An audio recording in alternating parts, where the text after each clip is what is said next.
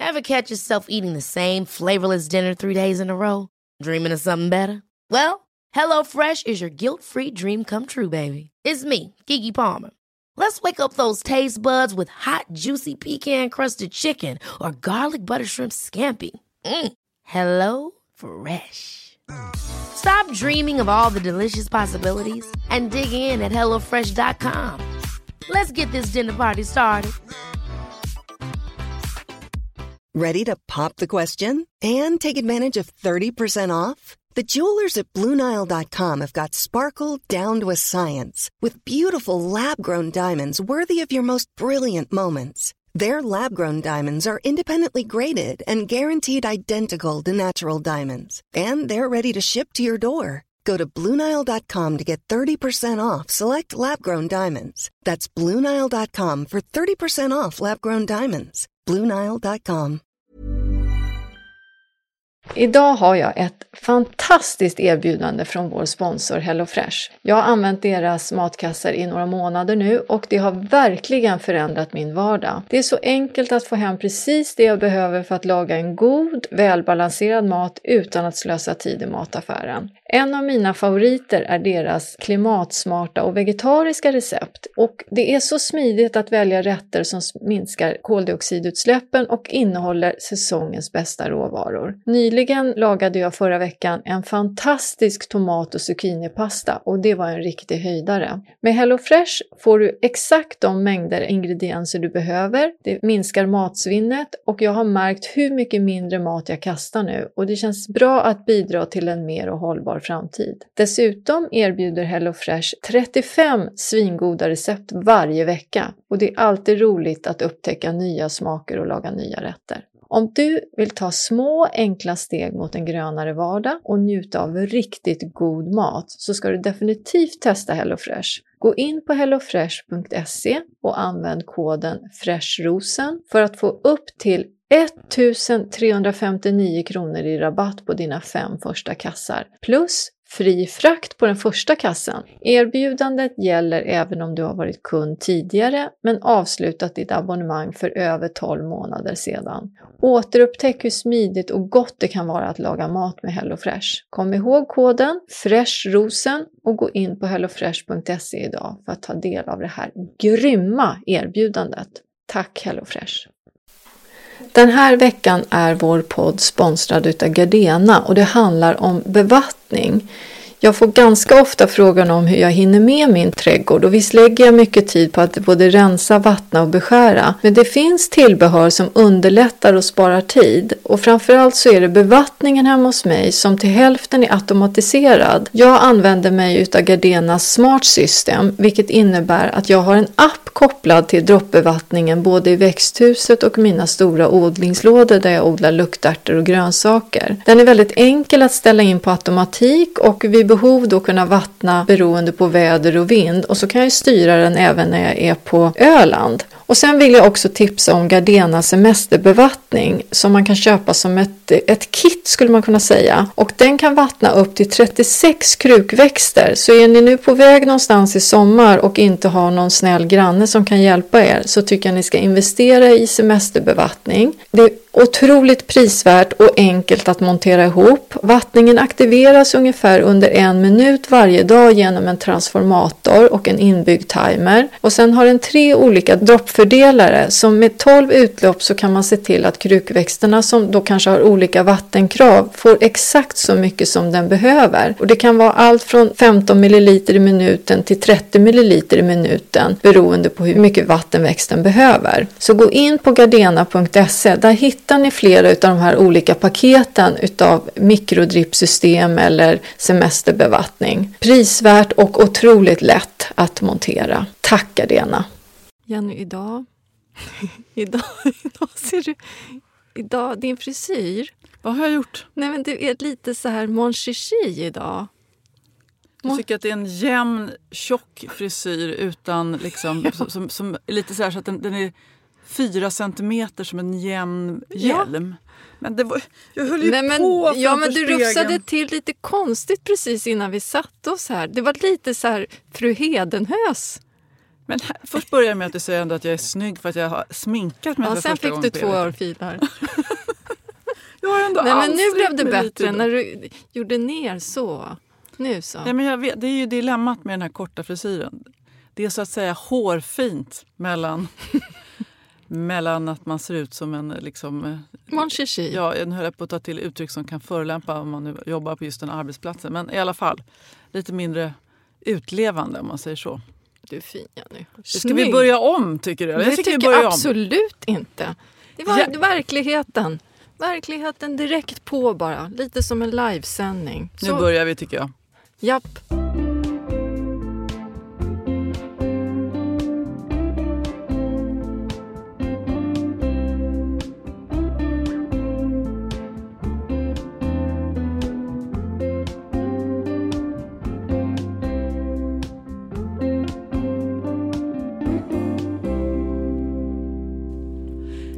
Hjärtligt välkomna till Röda vita rosen-podden. Podden där vi eh, förrar varandras frisyrer, eh, ger positiva kommentarer fastän vi egentligen vill säga något annat. Lyfter varandra, tar hand om varandra och framförallt älskar våra lyssnare. Var det bra? Det var på pricken. Mm. Mm. Jag ska jag berätta en sak i avdelningen? Jag har ju varit inne på, kommer ihåg att jag berättade om ärthjärna på cykel och de här sena hämndreaktionerna. Då blev jag åter, jag vinglade till på cykeln, jag gjorde faktiskt det. Men Okej. det var inte så att jag var på väg att svänga ut, men jag liksom tappade balansen lite. Och då är det en gubbe som skriker, han, han skriker så mycket. Och först jag sa gud förlåt, förlåt, förlåt, så lite väldigt snällt och vänligt. Och sen så blir han jätte, jätte arg på mig och skriker som bara den. Och, så, och då, då hör jag mig själv säga så här. "Eh, Måste du vara så jävla aggressiv? skriker jag då jättehögt. Det här var, ett miss, det var inte meningen. Liksom. Förlåt, jag bad om ursäkt. Ja. Och så, så undrar jag om ni kan analysera vad det är för fel med min reaktion. Ja, den är ju omedelbar. Jo, men det är väl också att du är väldigt aggressiv när du skriker. Måste du vara så aggressiv? Ja, så då var jag tvungen, och då idkade jag självrannsakan och skämdes lite grann över det. Sen, och så, och så, jag fick dock lite stöd ifrån någon, någon som kom framcyklande bakom mig och sa jag är på din sida. Ung, jättesöt kille Nej, men vad, jag undrar vad var det som hände? Du vinglade till och så kom en bilist? Nej, men du har eller? inte cyklat på Skeppsbron nedanför slottet i rusningstrafik när folk är på väg till jobbet på morgonen. Det är som att det är liksom mayhem. Det är som att, eh, vad heter flo, syndafloden i, i skärselden. Jo, men det liksom, har jag hört talas om där. därför att eh, min redaktör på TV4, Ella, hon har slutat att cykla på grund av den trafiken. Det är så aggressivt. Men jag vill bara säga att jag skäms att alla som skrattade där i morse hörde jag, gud hon lät ju inte så himla snäll själv när hon skällde ut någon för att vara aggressiv. Så nej, jag, jag förstår att det fanns en inneboende konflikt i min reaktion. Jag tar till mig den. Jag rannsakar mig själv. Det ska vi göra som människor. Jag intervjuade. Lena Andersson, författare, i lördags. Och, eh, det en, eh, hon påpekade det, vikten av att man liksom, tittar på sig själv utifrån och ifrågasätter det där med jämna mellanrum. Det är inte så dumt. Man ska alltid sätta sig på andra sidan bordet brukar jag tänka när man ska förhandla. Hur mottas de här orden? Exakt. Och när du kritiserade min Mon frisyr Ja, men den kom lite så här bara direkt från hjärtat. Men du vet att jag tycker så mycket om dig. Det gör ingenting.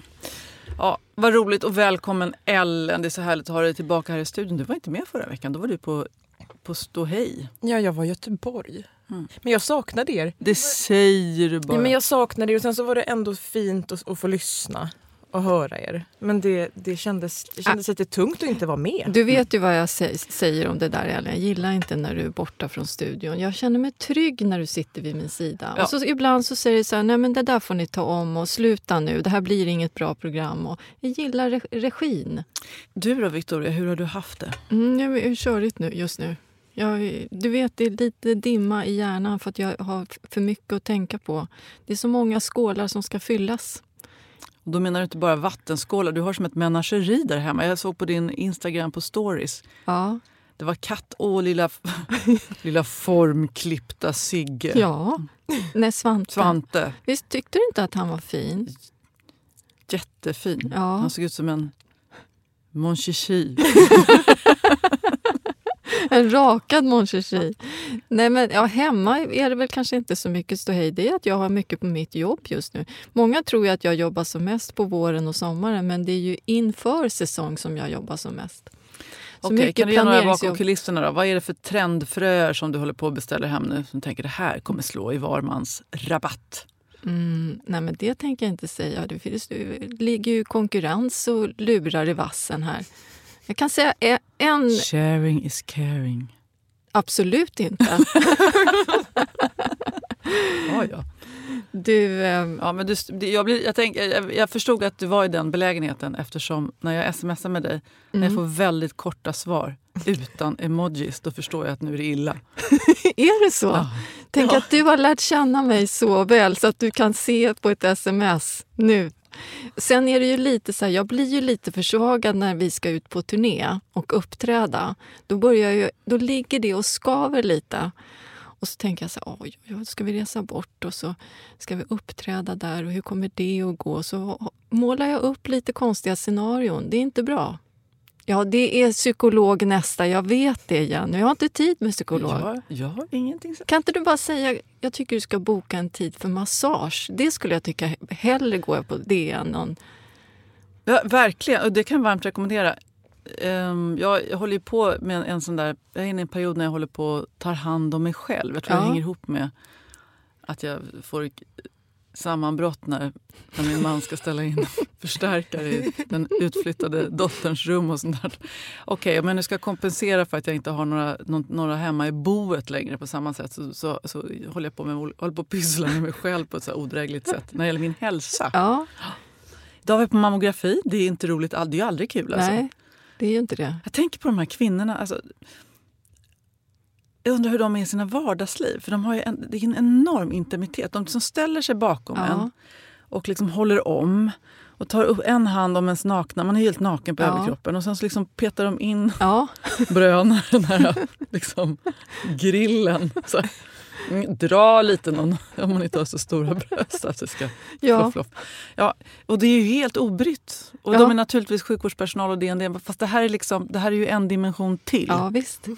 Ja, jag, undrar, jag, jag tänker samma sak varje gång jag är där. Och speciellt, jag, har ju- jag har ju knappt några bröst. Så det är typ att jag ska ju in med bröstvårtan i den här. Fast den här gången tyckte jag också att hon... Jag tycker man brukar bli mer tillplattad. Att det blir som en, alltså som en, man går ner på vad ska jag säga, Vasa husman-nivå. Liksom. Ja, Men det här var mer som en, eh, mer en tjock levainskiva. Liksom. och det var ganska skönt. Jag tänkte, det här nu kanske inte hon ser tillräckligt mycket. Men jag antar jo men de det, allt går de. För varje gång jag ont? kommer... Om det gör. Ja, det gör jätteont tycker jag. Om de, ja, nej, fast den här gången var hon var så väldigt eh, liksom, försiktig så här, och otroligt närgången men väldigt ändå mjuk. En gång var det så, här, så att hon bara stod typ och drog så jag kände nu ramlar allting. Nu, nu, ramlar, nu ramlar det av här tänkte jag, men det gjorde det inte. Nej, allt går säger de. För varje gång jag kommer dit så det här kommer nog inte att gå. Allt går, säger de. Och så pressar de in en i den där. Jag är väl tacksam i alla fall, för förra gången jag var där så var det så nej men hej, och, vad roligt och så där, hur är det med Steffo? Så där står man där och viftar med pattarna. Men det, det gjorde de inte, utan det var väldigt så. Jag kan tycka att den är minuter. svår. Jag får ju alltid prata om växter. Sist fick, skulle jag rekommendera en, en häck till sköterskan. Jag har ingen häck, men jag har lite lökar kan jag rekommendera. Ja, vi tar lökarna först. Ja, men, eh, och, och, men jag var noga med att uttrycka min tacksamhet över att, att jag som kvinna i Sverige och skattebetalare får genomgå den här undersökningen. Men apropå din rening här. ja, Jag noterar en till sak hos dig. Dina ögonvitor är väldigt vita. Det är ett tecken på, på god hälsa. ja, nej, men jag håller på och, och liksom äter noggrant, inte för att jag ska bli smal utan därför att jag ska äta saker som är näringstäta, friska, bra, rena saker. Ja, Och så tränar jag med massa kompisar i grupp och så går jag massor, massor med promenader hela tiden. Och jag sover som en prinsessa på natten. Vad skönt. Och det har jag inte gjort på så länge. Det är så, jag går och lägger mig, sover åtta timmar, vaknar. Du vaknar inte Jag inte någonting upp på natten? Kissar. Gud vad skönt. Så, att det, så att det är verkligen fantastiskt. Men det som jag inser också, det är ju, det finns ju en stor klassklyfta när det kommer till hälsa i vårt land. Och nu har jag ju möjlighet att göra det här. Men jag inser också att jag, dels när man är småbarnsförälder, Alltså det är svårt att hinna Mm. att ta hand om sig. Eller man är egenföretagare eller har ett väldigt krävande jobb. Eller har ett jobb, eh, man måste jobba heltid eller mer än heltid för att få det att gå runt. Och ta hand om familj. Alltså att för att må bra så måste du ha tid. Ja, det är sant. Och ta bort saker också. För att stress är ju en sån dålig sak. Och hinna laga eh, bra mat. Då ska du också hinna handla de ingredienserna och hinna laga den maten också. Mm. Det är också en sak att tänka på. Jag äter mycket havregrynsgröt. Jag tror Lena Andersson skulle uppskatta det. Men blir inte du... Jag blir väldigt hungrig snabbt utav det. Nej, jag brukar ha hampafrö på, så det är som är lite extra protein. Och så blåbär och Okej. Och... Jag tycker att jag blandar i det också men blir Så ändå hungrig väldigt. också till Ägg kanske jag ska lägga till. Ja, lägg till ett ägg. Ja, för det tar bara knappt en och en halv, två timmar. Sen känner jag att jag vill ha en frukost till. Ja, fast det är också därför att du, bränn, du är ju igång hela tiden, så du bränner ju hela tiden. Det är också det. Man måste ju bara kä käka tillräckligt mycket då, Ja. om man håller igång. Det är sant. Men jag har ju slutat att springa, det går inte längre. Och då lyssnade jag nyligen på, jag lyssnar på Klimakteriepodden, Mm. tycker det är så bra att med självhjälpen där som man lär sig mycket saker. Och då pratar de väldigt mycket om att, att löpning i den här åldern, det är inte lika bra längre. Utan det är styrketräning som är själva grejen. Löpning kan till och med stressa upp kroppen. Ja, men allt sånt där är ju liksom om du ska bli liksom, el- elitmotionär eller ska hålla på med massa tävlingar. Om du gör, alltså det, är- det är ju väldigt få kvinnor som kommer upp i skadliga doser. Liksom, Nej, men om inte skadliga doser, men jag kan känna på min kropp att den vill inte löpa Nej, längre. men gör inte det. men, men löpa kanske på ett annat sätt kan vara trevligt. Ja, det är kanske är för sent. Det är lite för sent. Ja, men, men med det sagt, eh, jag tycker att det ska bli jättegott och jag visualiserar eh, i de dystra stunderna en så saftig chokladkaka med mycket mörk choklad. En mjuk.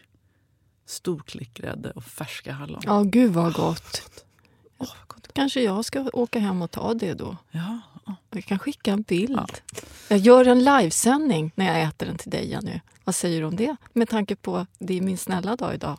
Ska du göra en livesändning när du äter chokladkaka? Jag skickar till dig. Ja, vad gulligt. vi facetimar. Tack. Ja, väldigt snällt faktiskt. Det blir roligt där nästa vecka. Du inser att jag kommer fortfarande hålla på med det här när vi ska på vår turné. Nej, men fortfarande? Så vi ska inte njuta någonting Jo, men utav jag livets njuter, goda? grejen är att jag njuter av massa grejer. Jag gör faktiskt det. det låter som en, jag låter som en jävla frälst människa. Man blir ju helt odräglig oftast, människor som är nyfödda i sina vanor och man mår bra och så vill man att alla ska känna hur det känns och så ska alla göra likadant. Nej, alla gör på sitt sätt. Så, punkt. Men grejen är att jag tycker att det är massa härliga grejer. Mm. Ja, men vi har fått ett mejl också som, som jag rent egoistiskt har tagit med här i programmet eftersom det handlar om mig. Så, men det kommer hela vägen ifrån Åsa i Svenstavik. Och jag råkade ju nämna att jag hade en farbror Sven som bodde där en gång i tiden. Han var syokonsulent. Han är borta sedan många år. Men då fick vi det här då, mejlet. Jag spände ju öronen lite extra när du nämnde Svenstavik eftersom jag bor på orten sedan över 30 år tillbaka. Jag nämnde här, det här för min granne Kerstin och min make Sven-Erik, båda uppväxta i Svenstavik. Båda minns farbror Sven mycket väl. En välklädd och stilig herre. Inte nog med det, min make har i veckan varit och jobbat vid huset där farbror Sven bodde här i Svenstavik. Stugan uppe i backen i Bergsviken, Svenstavik, är i rätt illa skick men rustas nu upp av nya ägaren. Ja, det var lite kuriosa så här på fredagskvällen. Nu stoppar jag i lurarna och drar igång nästa avsnitt. Vad kul! Ja, var jätteroligt. Vad gulligt av dig att höra av dig, Åsa. Det uppskattar jag. Och vad fint att farbror Svens hus, där har jag varit många gånger. Att, att en ny ägare skapar sitt liv där. Ja. Det låg fint med utsikt över dalen där och byn. Längtar du tillbaks? Nej, men jag tyckte om... Det är ju trevligt att ha släkt ute i landet som man kan åka och hälsa på. Så där. Man var liten och på alla semestrar. Så här, så, det var ju det vi gjorde. Vi åkte aldrig på några utlandssemestrar. Det fanns inga pengar till det när jag var liten. Man åkte och hälsade på släkten. Ja. Men det är lite speciellt när man träffar sin släkt. Och det är som att man har skapat en historia. Jag, jag, jag längtar alltid till Finland, till alla mina små kusiner där och vänner. Och det är ju pappas släkt som jag känner mig väldigt hemma med. Mm. Vi har fått ett eh, till mejl och apropå förkylningstider så tyckte vi att det var aktuellt att ta, ta med det här. Hej Victoria, Jenny och Ellen som är lite hostig här bredvid. Bedårande tjejer och tokroliga poddare. vill så gärna att ni tar upp olika tips på huskurer i dessa förkylningstider. Sånt som finns i trädgården att använda. Jag måste verkligen slå ett slag för timjan vid hostbesvär. Knipsa några kvistar och lägg i kokande vatten. Låt dra 10 minuter, drick med lite honung. Gör susen. Kram från Bie. Det var väl ett bra tips? Underbart. Ja, det, det är ju häftigt med. Det är många som sitter på väldigt insatta kunskaper kring eh, hur man kan använda örterna i trädgården. Men jag tänkte bara för att slå dig i huvudet eftersom du stirrar på min pallkrage fylld med mynta och, och, lite snorkigt säger att vad ska du med det där till? Varför ska du ha en pallkrage med mynta? Ja, ja. vad vill du komma? Mynta! Människans bästa vän. Jag var tvungen att googla lite grann. Hittade massa, det finns ganska mycket forskning kring Vad ska vi göra med den då? Jag har Nej. i och för sig kokat te men inte, det går ju inte åt en hel pallkrage. Nej, men alltså, historiskt så har det ju använts till eh, allt möjligt. Jag tror att det mesta i något läge har kunnat botas med mynta. Men det som är, är mer vetenskapligt beprövat idag har jag förstått är om man har känslig mage eller problem med, med matsmältningen. Och att eh, just pepparmyntan är liksom det viktiga här. Att det är bra mot väderspänningar då? Eller ja, mentolen och så finns det ett ämne som heter menton och eukalyptol som liksom hjälper till där och stöttar hela matsmältningen. Okej. Och det, är inte så konstigt. Alltså, nu för, jag älskar ju mintchoklad. Alltså, nu, nu, kom, nu, nu börjar jag känna mig jättehungrig här och sugen på sötsaker fast jag sa att mitt, hela mitt sötsaksbehov var Men det är försvunnet som ett trollspö. Men en liten mintchoklad efter. Det är, det är liksom en, en tradition som egentligen började med att mint är bra för matsmältningen om man ätit den. Då undrar jag, för något som jag äter varje kväll, och då menar jag nästan varje kväll, mintchokladglass. Exakt. Mm. Så och tror du att den har hjälper? en vetenskaplig eh, underbyggd anledning till att äta den också. Kanske glassen i sig. Ja, det var det jag tänkte. Kanske är den... Är... Men äsch, ät bara. Ja, eller hur? Vad är det för mintglass? Ja, nu säger jag varumärket då. Det är Djurgårdsglass. Det, det är den bästa, absolut bästa. Sen finns det en i lakrits också. Jag har flera burkar i frysen. Oj, för jag äter ju en, nästan en halv varje kväll. Mm. Och så, häromkvällen var jag inte ens sugen, men då tänkte jag jag tar den då. Ja, varför Där, byta en, ja, en tradition, en eller vana? Hur? Men, ja, men det, jag, jag, när jag höll på och läste runt här bland alla olika uppsatser som har skrivits kring eh, myntans förträfflighet så förstod jag också att jag har lite slarvigt tittat på allt i min pallkrage och tänkt mynta. Och, och det, förvisso så har jag ju pepparmynta men det är egentligen en hybrid mellan vattenmynta och spearmint. Och jag trodde spearmint var liksom en tuggummismak. Ja, det trodde som, jag med. Som Wrigley's hade hittat på 1952 eller något sånt för att kunna sälja lite mer. Men så var det inte. Jaha, du säger att det är så. Men vadå, så jag kan alltså köpa plantor utav spearmint? Ja, men jag har aldrig någonsin sett dem. Jag vet inte riktigt om de är härdiga uppe i vår zon. Men Nej, jag vet inte heller. Det, det lite, där får de är snarlika pepparmynta, men de har en lite, lite annan komposition. Men jag förstår att det är ändå pepparmynta som är som Men har, mynta-te med lite riven ingefära, det är ju inte helt fel. Det är ju jättegott. Nej, det ska verkligen vara väldigt bra. Och då förstår, har du testat att odla ingefära någon gång? Ja, det har jag. Hur gick det då? Det gick inget bra alls. För då fick jag reda på, för att jag köper nämligen färsk ingefära ute på Ekerö hos en thailändska. Och i år så var jag där ute och tänkte jag skulle få köpa med mig en bunt och då hade hon misslyckats och sa att det var för att sommaren var så kall och regnig så att det krävs ganska mycket värme för att ingefäran ska utvecklas. Men jag har provat men det blev inget bra. Men jag vet att, man, att en del har lyckats med att odla ingefära. Så vissa år har jag varit där ute och då har jag fått stora buntar med ingefära utav henne. Men då har ju sommaren varit varm. Ja, då hoppar jag över det eftersom jag är usel på sånt. Men det lät lite roligt i alla fall annars. Aha, kanske sätta igång i Jag kan januari, säga så här, februari Det finns ju inget som är godare än färsk ingefära. Den är ju krispig. Den är ju inte alls så där torr som när man köper de här rötterna i, i butiken. Utan den är, den nästan, när man skär i tu en färsk ingefära, då droppar det nästan lite ur den. Så. Och det är så, så gott. Och den har, den har ju en mycket eh, friskare smak än, än det som, de som har legat länge i butiken. Ja, du, vi har ett eh, ämne idag också. som vi ska tala om. Ja, vi, jag tror att vi kanske nämnde förra gången att, vi, att jag ville fortsätta prata om lökar. Vi skulle ha ett, ett tema narcisser bland annat. Men sen blev det kallt. Och eh, i, det snöade tydligen i Kiruna igår. Och då tänkte jag så här, nej men ska vi inte prata om kanske eh, hur vi tar hand om våra sommarblommor som kanske börjar ge upp. Att det var mer aktuellt, för lökarna kan vi ju fortsätta sätta... Too late kan vi då säga till Kirunaborna. ja. Vad tråkigt. Nej men så här, nu tänker jag ändå ge lite hopp till Kirunaborna. För att snön eh, kommer att isolera jorden. Så när den smälter bort så kommer det inte vara någon tjäle i jorden. Så jag tror att när, om det där är bara en, ett första snötäcke så kommer de att kunna fortsätta plantera. Tulpaner kan man, det har jag spettat ner i jorden kan jag tala om. Men jag tänker om dahliaknölarna var kvar i marken? Jag tror inte att det behöver vara någon fara för att ibland så är det faktiskt så att de eh, kan klara en frostknäpp eller två. Det är samma med olivträden, de kan också klara en fro frostknäpp eller två så man behöver inte vara så ge upp så snabbt. Snö i Kiruna, men även i Stockholmstrakten. I morse så cyklade jag iväg på ett ärende och frös trots att jag hade ylletröja och en tjock jacka på mig. Sen eh, cyklade jag hit, eller promenerade hit. Då hade jag samma ylletröja och yllejacka och fullkomligt badade ja. i svett. Den här årstiden är svårklädd. Ja, ja det är den. Det, man, det, man, blir som en sån här eh, Beyoncé. Det är liksom ett klädbyte varenda gång man ska göra någonting på dagen. Ja, det är sant. Jaha. Ja, det var kallt i morse. Jag håller med. Men det betyder också att jag själv ska faktiskt börja ta hand om mina pelargoner inte minst här nu tänkte jag.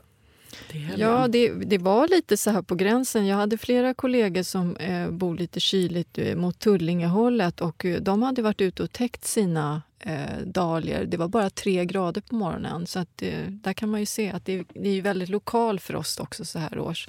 Så det kan ju vara läge att börja hålla lite koll på temperaturen. Speciellt om man har blommande dahlior utomhus. Men det gör ju ingenting om själva blomman fryser. Det är ju roten som, som inte ska sen utsättas så småningom för, för kyla. Sen är det klart att det är tråkigt om, om eh, de ger upp så här tidigt. Man, har, man vill ju gärna njuta av blommorna, i alla fall september ut. Men jag tror vi utlovar ett Dahlia special Eh, kan vi ha en liten passus nästa vecka. Det skulle vi kunna ha. Men idag handlar det alltså om eh, vinterförvaring eh, mer generellt. Och det här är ett ämne som, jag vet inte, jag tycker vi pratar om det här varje år men sen hinner jag glömma bort hälften och så kommer det lite nya tips och så vidare. Ja, det känns som att det alltid hela tiden kommer in frågor om övervintring och det har vi sett i mejlboxen att det har kommit in en hel del frågor just om övervintring. Hur ska jag göra med chokladskäran, jätteverbenan och så vidare. Så vi ska försöka bena ut det idag. Då. Okej, finns det några generella råd så här inför övervintringen hur man ska behandla sina små älsklingar? Ja, eh, och det, typ- jag har tjatat om det här och det är ju att man ska skydda dem från regnet så här års. Att man bör flytta in dem mot husväggen så att jorden börjar torka upp. För eh, är jorden blöt då är risken när det blir kallt att att eh, jorden fryser till is och det är förödande för växterna. Men sen finns det också en större risk att de får svampsjukdomar och mögelangrepp om de är väldigt fuktiga när man plockar in dem för övervintring. Så att det bästa är om de får stå ute torrt nu, att blåsten torkar ut växten och även rotklumpen. Då tycker jag att de klarar sig mycket bättre. Sen innan man tar in dem så tycker jag också att man ska ansa bort en hel del kanske angripna blad Eh, man kan också eh, klippa bort alla blomställningar. Det stjäl mycket energi från plantan. Och har man dessutom ont om plats så kan man klippa ner en del av växterna också. Så att det beror lite grann på utrymmet och hur stora växterna är. Men det kan vara läge att klippa ner. Till exempel om man har en jättestor jätteverbena. Så jag brukar klippa ner den två tredjedelar innan jag tar in den för övervintring. Eh, ja, nu växlar jag genast till mitt specialämne pelargoner. Här, ja. för det är, de är en liten särart. Sådär. Ja, Men, berätta hur du gör, för du har ju klarat dem jättebra varje år. Den vanligaste rekommendationen för pelargoner är väl att om det är ljust och frostfritt där man ställer dem så alltså så här 10 grader ungefär och dagsljus ungefär i åtta timmar i alla fall eh, så kan de ju stå där. Och då behöver man inte klippa ner dem jättemycket. Nej. Eh, och ju varmare temperatur pelargonerna har desto mer ljus behöver de också som mm. en sån tumregel att hålla ordning på. Och ju mindre, ja men ju svalare desto mindre ljus helt enkelt. Så ligger det till. Och när det är mörkt så kan man klippa ner plantan lite grann. Men jag undrar om inte jag ska klippa ner dem ändå, fastän de står väldigt ljust Det kan svalt. du göra. Det kan ju vara så att de ändå kommer att vegetera lite och skjuta lite långa skott under vintern för att de står ljust. Och gör de det, då kan du också behöva vattna lite grann. För ju mer bladmassa en växt har, desto mer vatten behöver de. Men du är ju rätt ute. Står de riktigt, riktigt svalt, då minskar man på vattningen. Men som växter som tappar sina blad på vintern, det är då det är det här känsliga läget att de vill inte ha så mycket vatten. Så när jag tar in mina japanska lönnar i vårt garage, där det även blir minusgrader, då tappar de ju alla sina blad. Då får de inget vatten alls, för det, det är som att de egentligen skulle stå utomhus. Det är dyngmörkt i garaget. Det gör ingenting. De, när de inte har några blad så spelar det ingen roll. Då kan de stå så mörkt. Jag har ju ett fikonträd där, jag har prydnadsgräs, eh, jag har alunrot. Eh, jag stoppar till och med in gråmalvan där och den har klarat fast det har blivit lite, lite minusgrader. Men de här, alltså, alunroten och gråmalvan skulle du väl lika gärna kunna ha kvar i krukorna utomhus? Nej, alunroten kan stå kvar utomhus men jag gör det ändå för säkerhets skull och så vill jag ha mera cleant utomhus så att det ser mer uppstädat ut. Så därför tar jag in allting. Men gråmalvan skulle inte klara av att stå utomhus. Jag vet att du har, du har övervintrat in, in till väggen, eller hur? Men jag skulle inte våga chansa på det. Ja, i södra Skåne, där skulle man ju kunna göra det. Men jag skulle annars ta in den. Ska vi bara för pedagogikens skull då återupprepa de här parametrarna som man liksom balanserar mot varandra? Ja, vi har ju temperatur, ljus och till de två förhåller sig vattning helt Mm. enkelt. Så att om du sammanfattar igen. ju varmare och ju mera ljus, mera vatten. Mörkt och svalt, mindre vatten. Och, och då, finns det några som behåller sin bladmassa på vintern? Ja, pelargonerna kan ju göra det, men det beror ju på hur ljust, ljus de står. Jag har ju haft mina väldigt mörkt och då har de ju tappat alla sina blad för då är de ju nästan som att de vissnar ner men själva rötterna klarar ju av att övervintra. Och ju mer blad, desto mer generös kan man vara med vattning. Ja, men fortfarande vill jag ändå säga att man ska vara sparsam med vattning för det är nästan det vanligaste problemet att man vattnar ihjäl växterna på vintern. Vad bra! Det, Ja. det här är ju lite... Jag skulle säga man behöver ha lite fingertoppskänsla. Och Det här lär man sig med tiden när man, när man mär, märker hur ens växter mår under vintern. Blyblomman till exempel är ju en sån växt som jag ofta får jättemycket frågor om. Den tål ju inte frost, men den kan stå mellan jag ska säga, 8 till 15 grader. Står den ljust, då brukar den inte tappa så mycket blad. Står den mörkt tappar den alla sina blad. Men då klipper man in den tidigt på våren och då kommer det nya blad längs med stammarna. Så att här är också, står den varmare, mer vatten. Står den svalt, mindre vatten.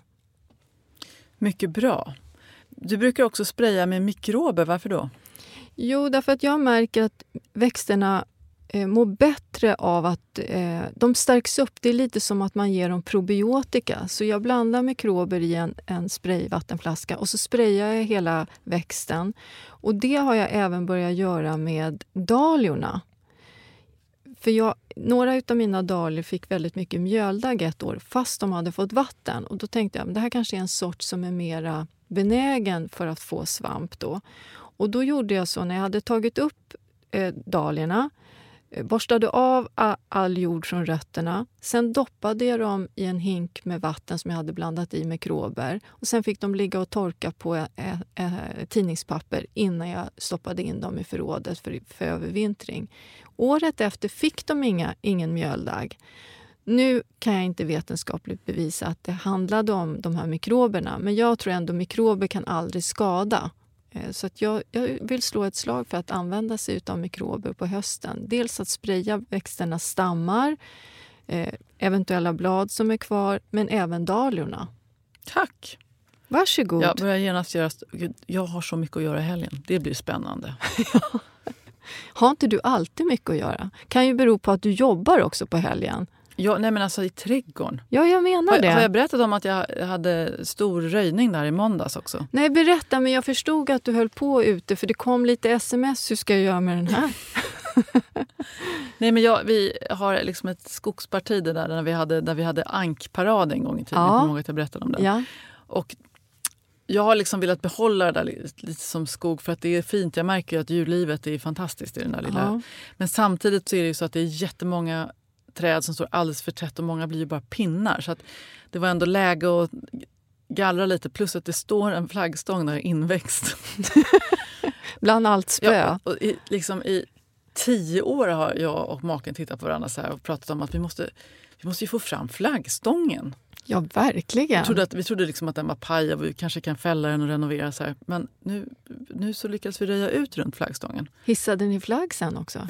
Nej, det har vi inte gjort. Men det var ju ändå funkar. Konungens funkar. 50-årsjubileum. Det hade man kunnat göra om allt det här hade varit ordnat tills dess. Men jag hann inte det nej, riktigt. nej. Okej. Förlåt kungen. Ja, Ers Majestät kan ju bjuda ut honom sen och visa flaggan. Och nu ska jag också berätta en sak. Ni vet när man, när man är liksom en pedagogisk hustru, en snäll hustru och liksom man, man, man, man har de långa perspektiven för man vet att en dag så kommer, så kommer jag ändå att... Det kommer ändå bli som jag vill. Min man fick en fantastisk gammeldags trädgårdsgunga. Finsk tror jag till och med. Finsk Oj, oj, oj. vit sån som, man tänker, som Madicken hade när han fyllde jämnt. Massa kompisar hade samlat ihop till den där. Och då så ville han att den skulle stå på ett ställe. Och jag såg ju genast att det här är jättedumt. Den kommer inte synas. Den står i vägen. Där brukar vi ha, stå, ställa vår gamla sunkiga grill. Vad ska vi göra då? Ja, helt fel. Och, och så höll jag på precis att vinna den här kampen. Det här var för några år sedan. Mm. Då kommer min mamma. Ja, jag tycker Niklas har rätt. Nej men, Va? va? Jaha. Så nu, Så, och då kände jag, nej men jag du orkar inte. kapitulerade? Jag kapitulerade. Okej, ja, men så för det blev så här, det blev också så... Det var som att vi, vi, bråkar inte särskilt ofta, vi är inte så oeniga. Men det var som att vi bakade, liksom, vi Ja. bakade in alla... Ja. Ja. Så att jag bara, nej men okej, nej men den får stå där. Och så tänkte jag, jag kommer ändå... Men så, du vet, åren går. och nu äntligen så lyckades jag riva en gammal sunkig lekstuga som var helt barnfarlig. verkligen. Ja. Eh, Bort med den. Och nu är den där flyttad. Till den Ja, platsen för där du jag ville ha få den? carte blanche att flytta den här. Nej, Så nu men, står den där bredvid flaggstången med lite utsikt ner över sjön. Och så, så kan, jag tänka att då kan man liksom hissa flaggan och så sätter man sig med ett glas eh, champagne, eller portvin. portvin. ja, i sin muslinklänning och sitt lilla, sin lilla bahytt kan man sitta där. Kan man sitta två? Ja, man kan sitta fyra. Nej. Och så gungar man. Och jag blir alltid åksjuk i de där gungorna. Ja. Så att det, men ja. Så att jag känner mig så här, du vet när man kan känna en, en Eufori. Ja, därför att det, när jag är störd, så, här, så att just det estetiska skaver, så här, jag känner så här, nej men det här, det här är inte rätt. Men jag, jag har inte råd eller vi orkar eller jag kan inte ta tag i den. Men då ligger det där och skaver. Jag vet. Och den där jävla gungan på fel ställe har skavt i tre år. Och nu? Förstår du min befrielse? Äntligen! Och jag vet att det finns samhällsproblem som är väldigt mycket viktigare än det här. Så, så jag, jag jämför inte på något sätt och det låter stört. Men i alla fall. Du, jag känner mig så sugen att få komma ut och gunga och dricka portvin. Vi kallar det för portvinsgungan. Ja. Du är också välkommen Ellen. Åh, vad fint. Vi Men tre... jag, vill, men jag vill då gärna vara den som hissar flagg. Det har alltid Ja. varit en dröm. Men du gör vi det, då får du blåsa tapto. Ja. ja, det känner jag att jag är bra på.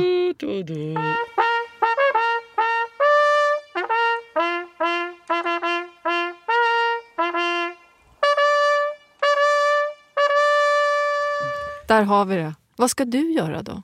Eh, Jag ska sitta där och vara full. Kompensera för Och, prata, askesen som jag och prata lite otydligt. Högre upp. Man kan se hela Marianne Lund härifrån. Ja, nej, vi ska inte hissa upp varandra. Ja, förlåt den långa utvikningen. Vi är inte klara med det här med sommarblommorna då. Okej. Frostfritt, vad menar du med det egentligen? Ja, det får inte bli minusgrader. Men sen har vi ju det här med vissa växter eh, vill heller inte ha för låg temperatur. Och då tänker jag på palettbladen bland annat. De innehåller ganska mycket vatten i stammarna. Så där skulle jag säga att tempen får ligga över 10 grader. Medan gråmalvan kan ju ligga på nollan. Så att det här får man nästan... Man får, det går inte att svara på varje enskild växt, så man får nästan googla lite själv och ta man får ta eget ansvar helt enkelt. Men, men så är det. Så det behöver, men frostfritt är i alla fall att det får inte bli minusgrader. Och Mm. det gäller ju nästan alla medelhavsväxter. De kan tåla någon liten knäpp utav minusgrader. Jag tror att mitt citronträd har utsatts någon gång för minusgrader och det har gått bra. Sen när jag plockat in dem så har de tappat lite av sina blad i, samband med chocken att komma in. Men det är helt naturligt, den bildar nya blad sen.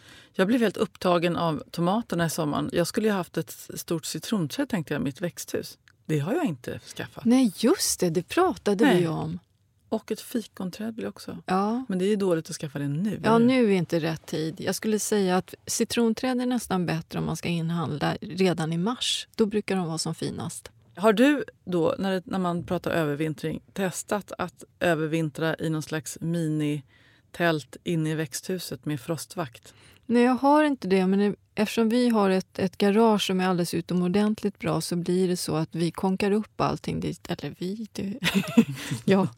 Med, med lite mutor och glatt humör. Så Vad, vad mutar? Men vilken är din främsta muta? kaffe, Kaffe? kaffe? ja, och sen rödvin på kvällen. Nu Men dricker kaffe med dopp i alla fall. Ja, ja, Alltså, ja, alltså fikadopp. vad bra att du? Vad bra att du förtydligade det. Varför kommer vi alltid in på... Jag har inte kommit in på någonting. Nej, jag vet. Kaffe med dopp är min bästa muta. Och sen glatt humör. Jag lever ju med en extremt positiv man så att om jag är glad, då är han glad. Men det är klart att han kan tycka ibland att vi har lite väl mycket krukor och jag de är för tunga för mig så jag måste ha hans hjälp för att få in alla de här. Men det är inte riktigt dags ännu så jag brukar ju börja förbereda mentalt ett par veckor innan. Att den helgen, då ska vi börja plocka in. Men vi börjar ju på Öland och sen så tar vi oss uppåt. Tycker du om pekanpaj, älskling? Säger du så då? Kanske lite kärleksmums? Ja, med den rösten gör jag det också. Ja, och vatten Vatten berörde vi. Det här skulle jag säga, det här är lite fingertoppskänsla det här med vattnet. Så att var hellre försiktiga med vattningen under vintern än att ös på för mycket. Och det här är ju jättesvårt att svara på för det tycker jag att det är den svåraste fråga jag får när, när, när man frågar hur mycket ska jag vattna? Det beror på temperatur, det beror på ljus, det beror på vad det är för slags växt. Så det går inte att säga ett decilitermått utan det här är någonting som man får lära sig från växt till växt. Det är precis som med barn, alla är unika. Men okej, förra året så tog jag in mina pelargoner och sen hade det ju kommit med grönsaksfly. Nej, men vad är det här för någonting? Oj, vad det men det är min man som ringer. Älskling mitt i podden? Ja, Han är alltid så glad också. ja då, då får du vara med. Då får du, nu är du på högtalare. Vad vill du säga till rosorna i landet? Hej Niklas! Jag vill säga till alla rosor att jag är djupt imponerad av alla odlingskunskaper och eh, att jag fortfarande ser fram emot en hel dag på NK. Gud vad du fjäskar. Men det är bra också. Och så, och så vill Jag du, älskar för, för lyssnarna. Ja, men jag har lyssnarna på min sida. Jag. Ja, det, har, det värsta är att de har... Ja, de det har han ju. Ja. är det så? Men du Det fick har en jag. t-shirt som var för liten. Ja, jag vet. Men, men den kanske, jag kanske kan passa. Har vi bytt den? Nej, vi har inte Nej, bytt inte den. Nej, men vi kanske ska gå ner på delikatessavdelningen och köpa lite goda ostar istället. Ja, köp lite goda ostar. Ja, där har Jag vi kan det. smörja in mig. Med parmesan och pecorino. Ja, ja. Ja du, eh, jag skulle vilja föreslå att vi avslutar det här samtalet nu. Jag, jag tycker vi gör det. Ja. Hälsa. Hälsa. Hälsa, hälsa. Han ska också på Bokmässan. Vad med sin trevligt. biografi. Ska han också uppträda jättemycket? Ja, Ja, ni har ju inga problem med det ni två. men du, nej men, ja, du behöver bara stå där och vara kunnig. Så ställer jag frågor. Ja, jag Det ska färga ögonbryn och fransar innan vi Ja, ska det åka måste jag ner. också göra. Ja, så jag känner mig så här natursnygg. Tycker att jag måste gallra håret. Nej, när du gör så där blir det fint. Det var när du drar upp luggen rakt upp som fru, så att det blir fru Hedenhös. Då tycker jag att nu, Du är jättesnygg. jag är jättesnygg. Jag är lite sugen också på att klippa mig i en kort frisyr. Men jag är ju platt bakhuvud som du vet. Det blir inte samma sak. Eh, nej, det vet jag inte för jag har aldrig någonsin reflekterat över formen på ditt huvud. Nej, men Du, du, skulle, du skulle förstå. Och vad det där är roligt. Som du vet har jag ett glatt bakhuvud. Men vi har ju pratat om det för det är jag och Victoria som har platta bakhuvuden. Ja, Jag kan Nej, inte jag heller ha en, en, en sån frisyr. nej, Jag har aldrig tänkt på. Det är som är lite platt här. ja. Ja, mina, min ena son har det också. Men gud vad ni, är det lättare att föda ett barn med platt bakhuvud? Det tror jag inte, för han var alldeles blå i ansiktet när han kom ut och näsan var sned. Det var trångt tydligen. Men han hade väldigt bråttom ut, kan ju bero på det också. Ja, snarare det. Ja. Ja. ja, vi går vidare här i vår vinterförvaring. Man kan ju ta sticklingar också, det brukar du rekommendera.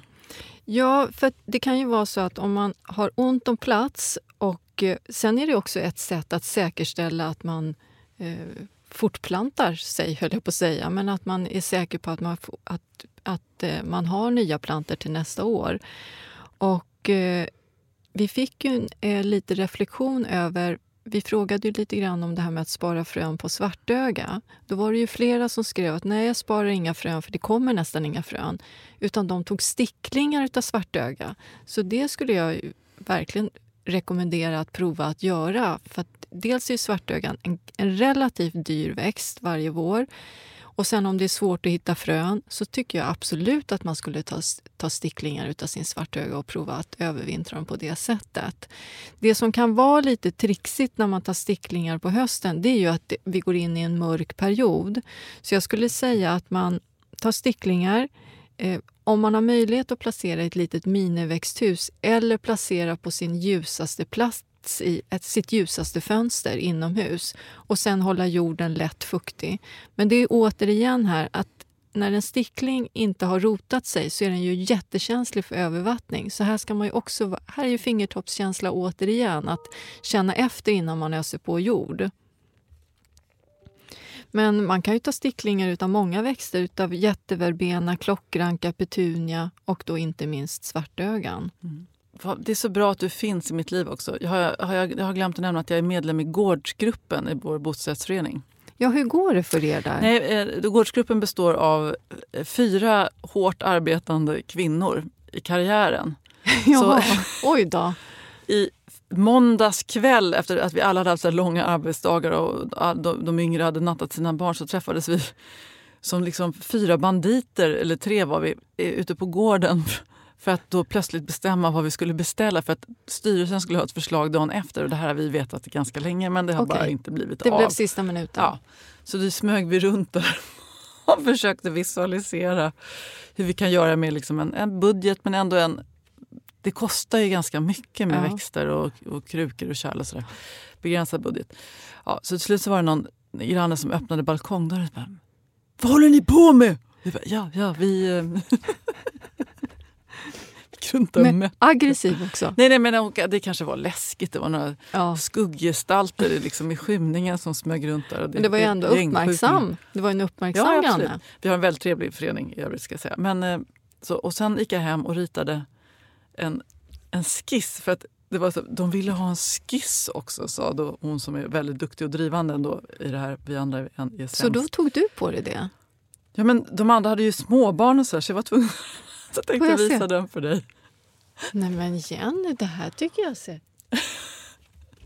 Syrenhortensia, alternativ låda, vårkörsbär, fliksumac, kornett. Ja, det, det är Nej, men fint! Ja. Men den var gammal, jättefin! Gammal låda målas om grön.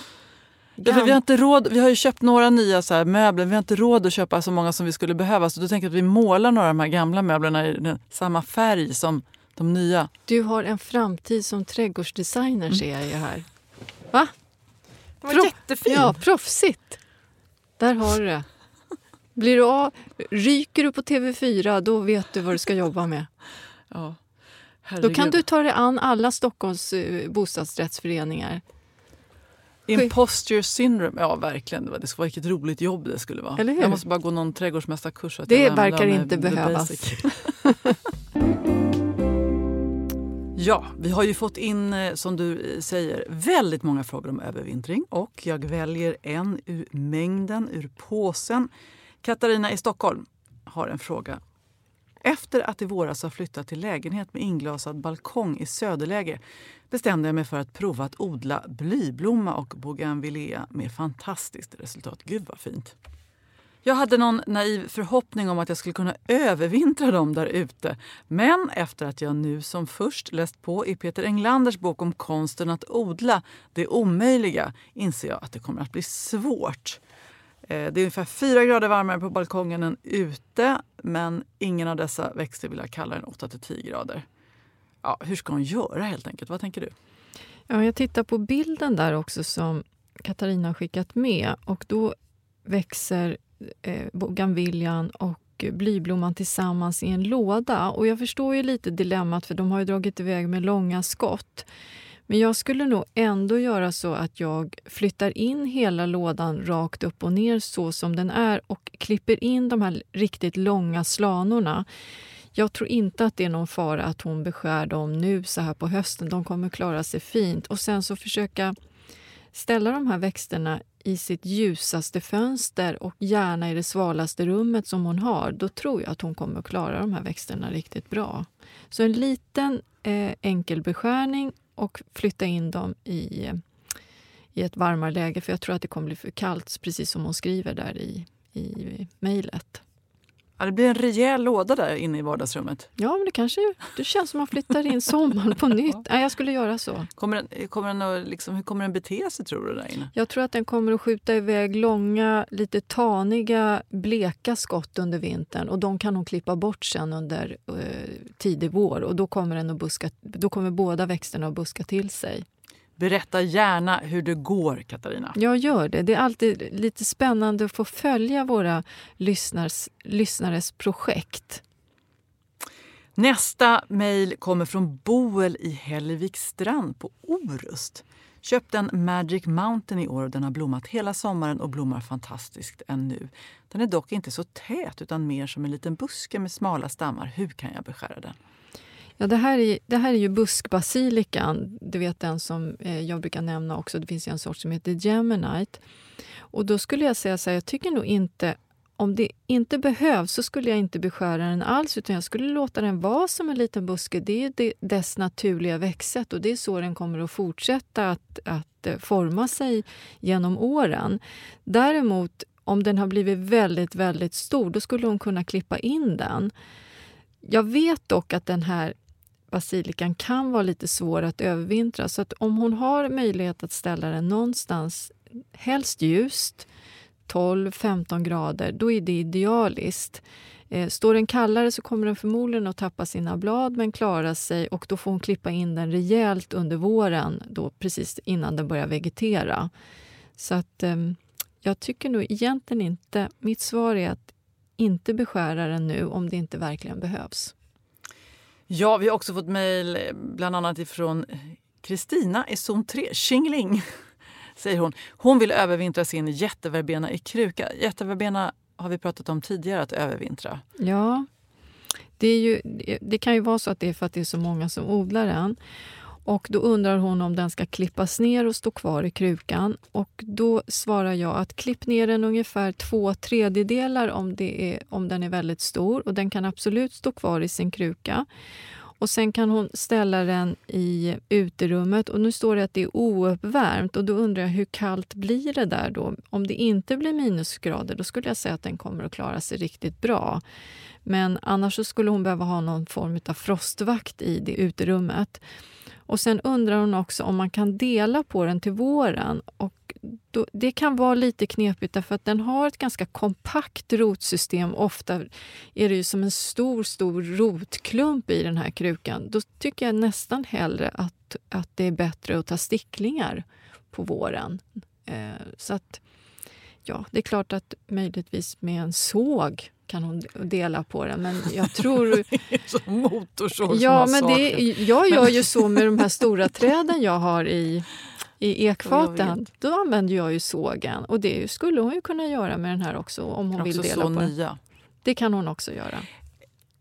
Vi har också fått ett, eh, en annan populär växt i vår podd i oxalisen. Och nu har vi fått ett mejl från klimakteriedimman här beskrivs det som i alla fall. Jag har överrumplats av att hösten plötsligt är här och att vi som firar i Dalarna har haft vår första frostnatt.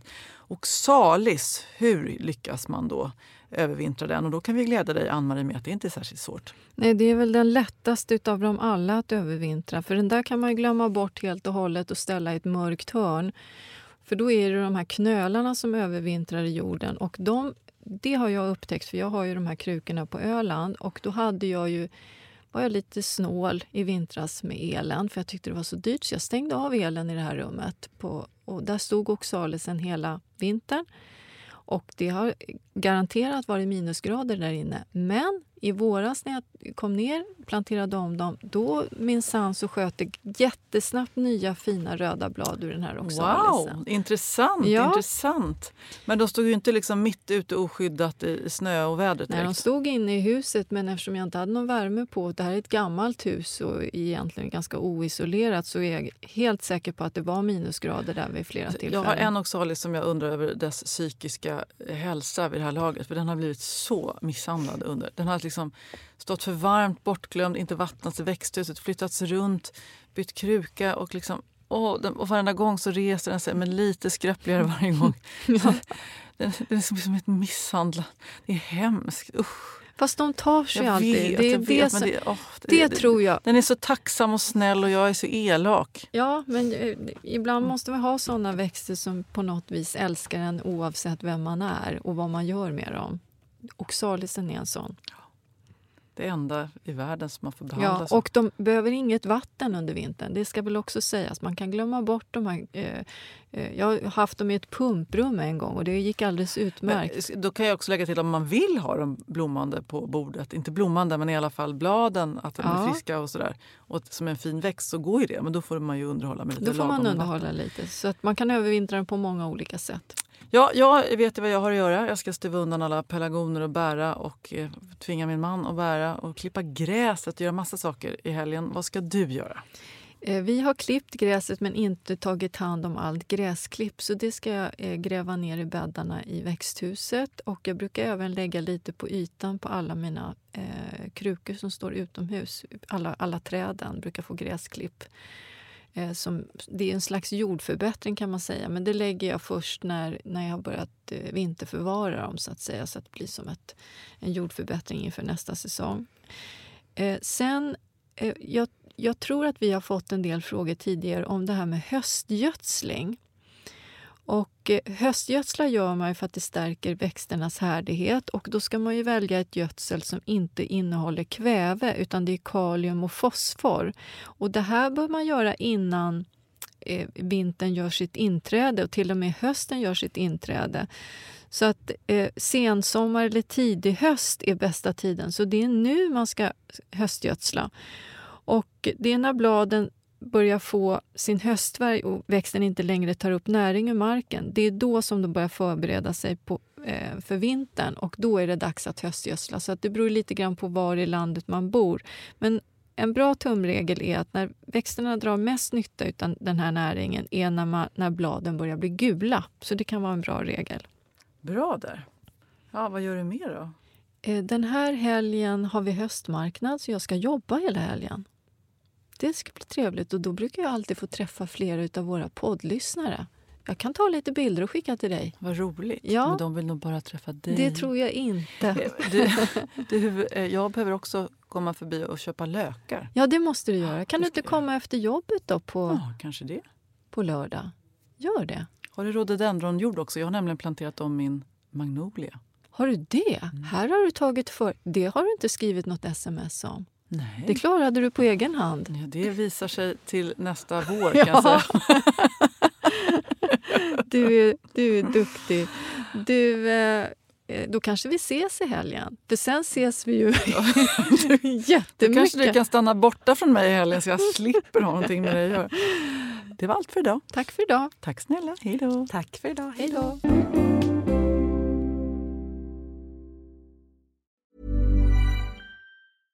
Ever catch yourself eating the same flavorless dinner three days in a row?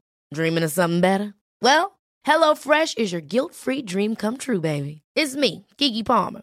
Let's wake up those taste buds with hot, juicy pecan-crusted chicken or garlic butter shrimp scampi. Mm. Hello Fresh. Stop dreaming of all the delicious possibilities and dig in at HelloFresh.com. Let's get this dinner party started. This message comes from BOF sponsor eBay. You'll know real when you get it. It'll say eBay Authenticity Guarantee. And you'll feel it. Maybe it's a head turning handbag, a watch that says it all, jewelry that makes you look like the gem, or sneakers and streetwear so fresh every step feels fly. eBay gets it.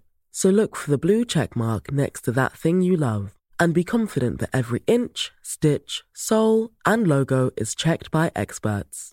With eBay Authenticity Guarantee, you can trust that feeling of real is always in reach. Ensure your next purchase is the real deal. Visit eBay.com for terms.